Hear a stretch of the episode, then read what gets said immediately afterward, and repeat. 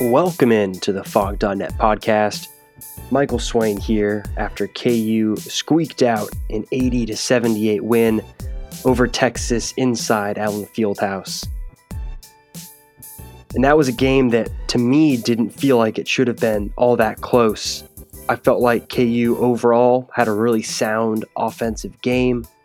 On the defensive end, though, down the stretch, Texas really just started to make some shots, and K U had a hard time guarding Texas out to the three-point line.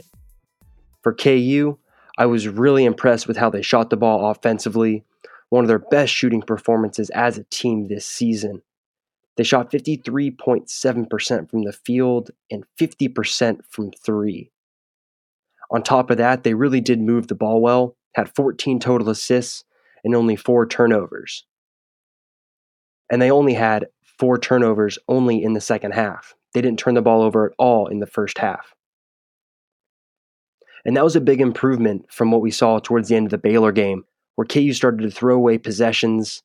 And even early on in the game, Texas threw a little bit of a press at K U, and I felt like for the most part, they handled it pretty well. There's only one time that I remember that K U actually got trapped out of the press, and they got lucky with uh, a foul of some sort was called. I don't remember specifically what it was, but that bailed them out.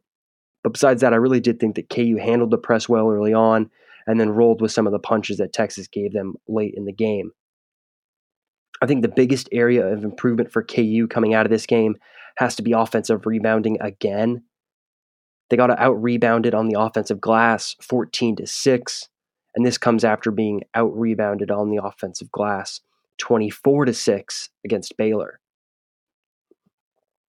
Off of those fourteen offensive rebounds, Texas was able to get seventeen second-chance points, and that was really a big difference in the game were those second-chance points. Again, just like they were against Baylor. And with K U not playing a second big and Texas playing a second big, you could see that as being a problem from the beginning. But K U really didn't let it get to them early on in the game. But I felt like in the second half especially, those second chance points really came back to bite K U. I would also say, though, that K U did a good job of forcing turnovers. They had fifteen points off turnovers as a whole and forced Texas into six turnovers. So they were really efficient off those turnovers that they were able to get. I think the biggest area also of improvement for K U outside of that offensive rebounding is the free throw line. K U is eleven of twenty-one from the free throw line. It's good for fifty-two point four percent.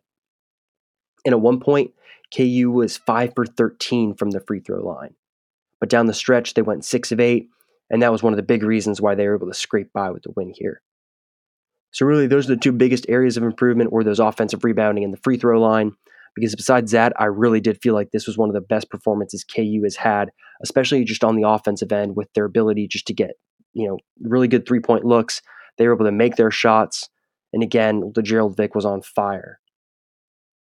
But he's not my player of the game. We're going to start with the player of the game, which to me was Marcus Garrett. He was he was incredible in the first half. He had a career-high seventeen points in seventeen first-half minutes. He didn't miss a shot. He went three of three from the three-point line, four of four from inside the arc. I thought he was just incredible, unstoppable, if you will. He pulled out Euro steps. He was making three-pointers. I think that just overall has to be his best offensive performance for K U, but I'd be hard-pressed to find a time when he has shot the ball that well. I would say also that his performance in the first half really did keep K U ahead because nobody else had it going. Devon Dotson didn't get off to a great start. Dietrich Lossett didn't get off to a great start. Quentin Grimes made a three early on, but after that really struggled to make an impact. And LeGerald Vick made a three early on. And then after that got going after he had to sit. But we'll get to LeGerald's performance in a little bit. I would also say Marcus Garrett was incredible, again, on the defensive end. He had three steals and a block, and I think maybe the most important play of the game that he had that's not going to show up in the box score was when he forced that tie-up to get K U an extra possession late in the game. I think, again, he really does remain to be Bill Self's security blanket. Tonight, he really did score the ball, and that's not something you would expect from him going forward, is him to drop a twenty ball but I really did think that he was my player of the game, especially. He finished with twenty points on eight of eleven shooting, three of four from three. But the biggest area improvement for him would have to be one of the areas improvement for K U as a whole, which was free throw shooting. He went one of four from the line and split a pair at the end of the game.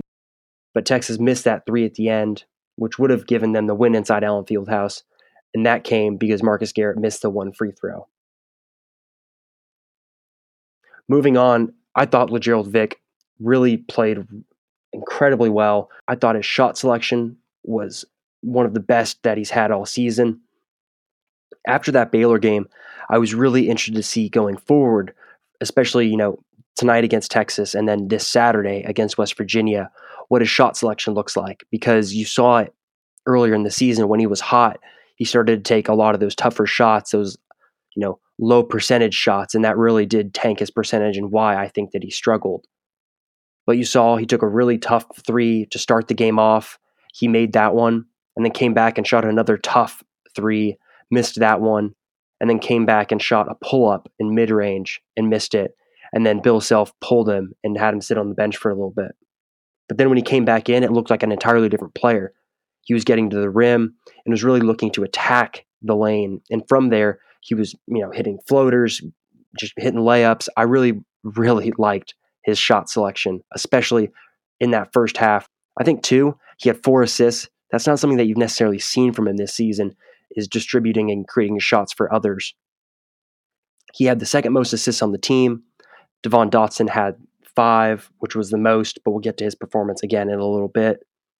I'd also say that for LeGerald Vick going forward, if there are little stretches where his shot isn't going to fall, I still think, you know, I've mentioned on the podcast before and I've harped on his shot selection. I think that if K U is going to be successful, LeGerald Vick's going to have to continue to get to the rim and create shots for others also. Moving on to maybe the most interesting performance, I think. Not the best performance by any means, but one that I thought was fascinating uh, was Dietrich Lawson. He really did struggle early on. Uh, I think he had four points at halftime. And then going into the last five minutes, he only had ten points. I think he got his tenth point at like the five oh seven, five oh five mark. Texas did a really nice job on him. They made him uncomfortable. They double-teamed him down low. But then that's when Marcus Garrett started to make shots, was they would pull Marcus Garrett's man at the four and go with two bigs doubling down low. And that did throw Dedrick off, and he said so after the game.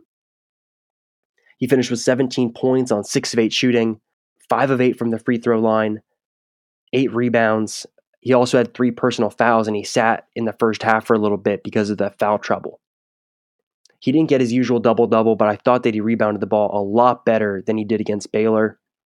You could see just how aggressive he was. There was a moment in the first half where he went up for a rebound, but it was closer to Ochai Agbaji, and he went up for it as well. And Lawson kind of bumped into Agbaji, and the ball went out of bounds.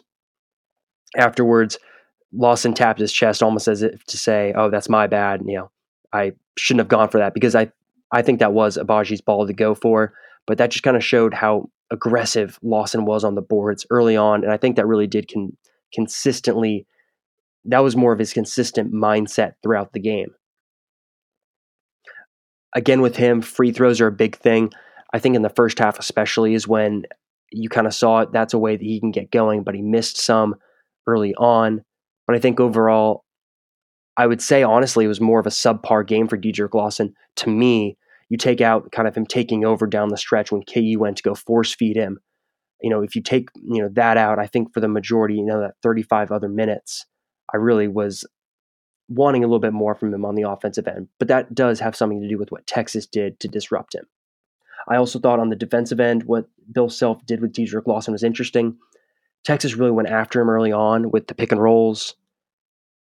And early on, Self had him, or the defensive coverage was for Lawson to hedge, and then for the uh, one of the men in the corner to come and help on Lawson's man while Lawson gets back and recovers.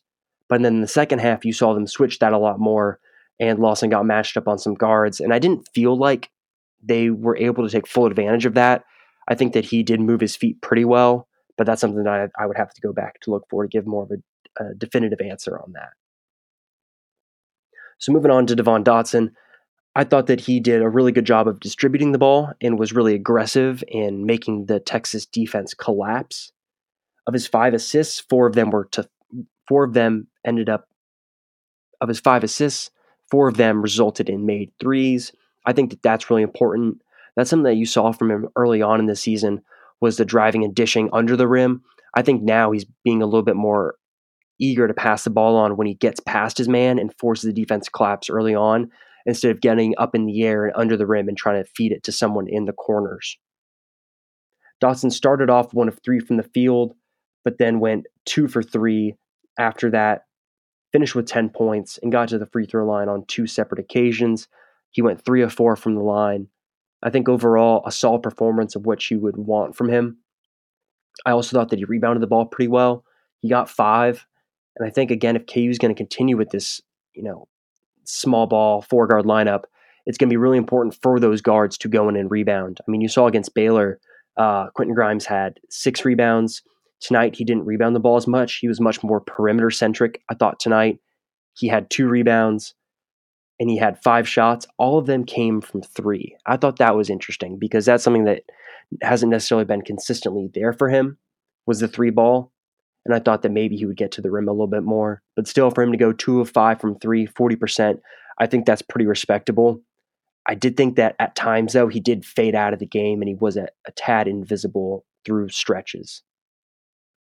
I think it's also important for Grimes to note that down the stretch again, Ochai Agbaji was in the game. But then on the final possession, Bill Self went to a five-guard lineup with Agbaji and Grimes in the game at the same time without Dietrich Lawson in there.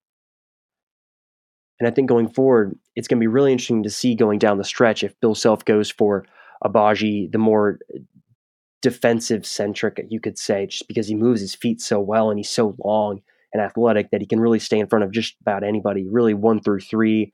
And depending on the four, if it's a stretch four, you could be okay with Agbaji getting switched onto him or guarding a four. Moving on, I think that K U's bench was, again, pretty disappointing. Out of Mitch Lightfoot, you got six minutes out of him. The majority of them came in the first half. And this is something to watch for with Mitch Lightfoot's minutes going forward. In the first half, there were two times where he jumped to go block shots that he had no business going to jump and block. This is something that he does, and he did against uh, New Mexico State. And I think this is what happened on the play that Doak got injured for the first time when he twisted his ankle. Mitchell just jumped for these blocks when he really doesn't have all that much of a chance, and then it leaves the paint wide open. And I think tonight you saw that, that when he would jump at these, go try and block these shots, it would leave the paint open for the offensive rebound for Odzikowski. I thought David McCormack had a really interesting performance. You really got the whole David McCormack experience tonight. He had eight minutes. He, his first action in the first half was rough.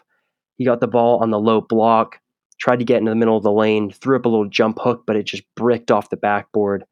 The ball went over to, it would have been the right side, and McCormack went after the offensive rebound to try and get his miss, but then barreled into a guy and was called for a foul.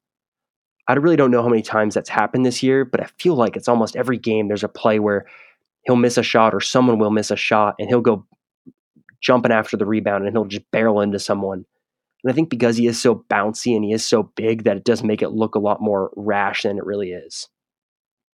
But in the second half, I really felt like McCormack, for the little time that he was in there, he looked a lot more calm in the second half. He made a little face-up jumper, which I thought was um, an interesting shot. It wasn't the prettiest of shots, but he also chipped in with four rebounds.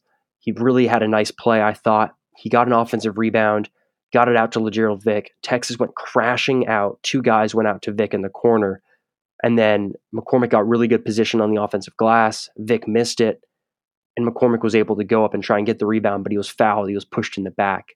So I did feel like there were some good things that McCormack did, but it's still he's still so sped up when he's in the game, and you just want him to take a deep breath and slow down because there are times when he is slowed down, and you can just see how good he is. I think it's also important to note that K J Lawson didn't see any action today. He got a, a D N P. I didn't. I don't believe there was any injury there, so it must be a coach's decision. And then Charlie Moore got three minutes in the first half. I thought he did okay. He got to the rim once, dumped it off to Mitch Lightfoot, who didn't wasn't able to do anything with it. And then he got beat on the defensive end, and I didn't think that he went in after that. So looking forward, K U will go to Morgantown to face a struggling West Virginia team this Saturday. West Virginia is eight and eight on the season as of Monday night and oh and four in Big twelve play. And I'm fairly certain that they will be without Sagaba Kanate, which is a big plus for K U because he would give K U's bigs all sorts of trouble. I mean, you saw it last year. Even when K U had Doak, he still gave K U some trouble. He's just a big dude that can bounce, and he's got some elite shot blocking capabilities. This will be a good test for K U. Another road game, but this time you get to go up against the press in a road environment. I think it's going to be a really interesting game to watch to see who Bill Self goes in and who he trusts to give minutes to, because this could be a game where if that press does get to K U early, he could really cut down the rotation even more. So that's going to do it for our podcast tonight. As always, stay tuned to Fog dot net for all sorts of post-game coverage from tonight's Texas game and looking forward to the West Virginia game. You can follow myself on Twitter at m swain nine seven, and you can follow Scott on Twitter at chasen scott. With that said, we will talk to you after the West Virginia game.